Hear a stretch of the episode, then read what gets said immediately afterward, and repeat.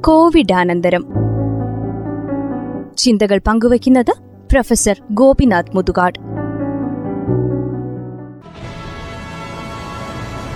നമ്മൾ പുറത്ത് പുറം രാജ്യങ്ങളിലൊക്കെ പോകുന്ന സമയത്ത് ഓസ്ട്രേലിയയിലും അമേരിക്കയിലൊക്കെ പോകുന്ന സമയത്ത് അയർലൻഡിലൊക്കെ പോകുന്ന സമയത്ത് അവിടുത്തെ ഒരു വിദ്യാഭ്യാസ രീതിയും നമ്മുടെ തമ്മിൽ ഒരുപാട് വ്യത്യാസമുണ്ട്. അവിടെ നമുക്ക് പക്ഷേ നമുക്കൊന്നും ചെയ്യാൻ സാധിക്കില്ല. നമുക്കൊന്നും തിരുത്താൻ സാധിക്കില്ലല്ലോ. നമ്മുടെ കയ്യിലല്ലല്ലോ കാര്യം. പത്താം ക്ലാസ് വരെ അല്ലെങ്കിൽ പ്ലസ് ടു വരെയുള്ള പഠിക്കുന്ന കുട്ടികൾക്ക് ടീച്ചേഴ്സ് പറയുന്നത് നിങ്ങൾ സ്ട്രെസ്സ് കൊടുക്കരുത് കുട്ടികൾക്ക്. ഞങ്ങളായിട്ട് സ്ട്രെസ്സ് കൊടുക്കില്ല എന്നുള്ളതാണ്. അവരെ പഠിപ്പിക്കുന്ന ക്രിയേറ്റിവിറ്റിയാണ് പഠിപ്പിക്കുന്നത്. കാർപ്പൻട്രി ടൈലറിങ് പെയിന്റിങ് കുക്കിംഗ് എല്ലാ മേഖലകളും ആ കുട്ടികളെ പഠിപ്പിക്കുകയാണ്.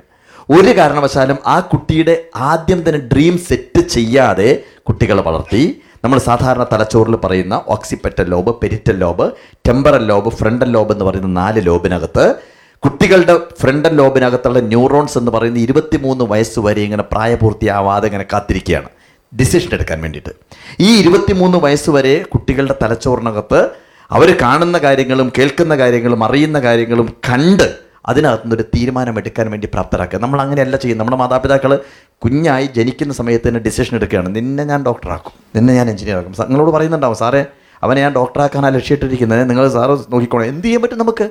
അപ്പോൾ അവനവന്റെ പാഷൻ അനുസരിച്ച് അവന ഞാൻ ചോദിക്കട്ടെ ഞാനൊരു മജീഷ്യൻ അല്ല ഏത് മേഖലയിൽ ഞാൻ പ്രവർത്തിച്ചു കഴിഞ്ഞാലും എനിക്ക് ഈ സാറ്റിസ്ഫാക്ഷൻ കിട്ടില്ല. കാരണം ഞാൻ സ്വപ്നം കണ്ടത് ഒരു മജീഷ്യൻ ആവണമെന്നാണ് സ്വപ്നം കണ്ടത്. എന്റെ ഡ്രീം മാജിക്കാണ് കുഞ്ഞുനാളിൽ ഏഴാമത്തെ വയസ്സിൽ മാജിക്ക് പഠിക്കാൻ തുടങ്ങി പത്താമത്തെ വയസ്സിൽ ആദ്യം മാജിക് അവതരിപ്പിച്ച് ഇത്രയും കാലം മാജിക്കിന്റെ രംഗത്ത് മാത്രം നിൽക്കുന്ന ഒരു മനുഷ്യനാണ് ഞാൻ. ഇന്ന് എന്നോട് ചോദിക്കുകയാണ് ആരാണ് ഏറ്റവും കൂടുതൽ സംതൃപ്തൻ എന്ന് ചോദിച്ചാൽ നെഞ്ചിൽ കൈവച്ച് ഞാൻ പറയും ഞാനാണെന്ന് പറയും. കാരണം ഏതൊരു മേഖലയിൽ ഞാൻ പ്രണയിക്കുവോ ആ മേഖലയിൽ കൂടുതൽ നിൽക്കാൻ എനിക്ക് സാധിക്കുന്നുള്ളൂ ഇങ്ങനെ ഓരോ കുട്ടികൾക്കും ഓരോ വഴികളുണ്ട്. അബ്ദുൽ കലാം പറയുന്നത് പോലെ യു ആർ യുണീക്ക് എന്നാണ് കുട്ടികളെ പഠിപ്പിക്കേണ്ടത്. You are unique.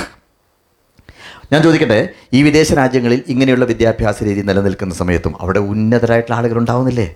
അയർലൻഡ് എന്ന് പറയുന്ന ഒരു കൊച്ചു രാജ്യത്തിനകത്ത് നാല് നൊബേൽ പ്രൈസ് വിന്നേഴ്സാണ് നാല് കിലോമീറ്ററിനുള്ളിൽ കിടക്കുന്നത്.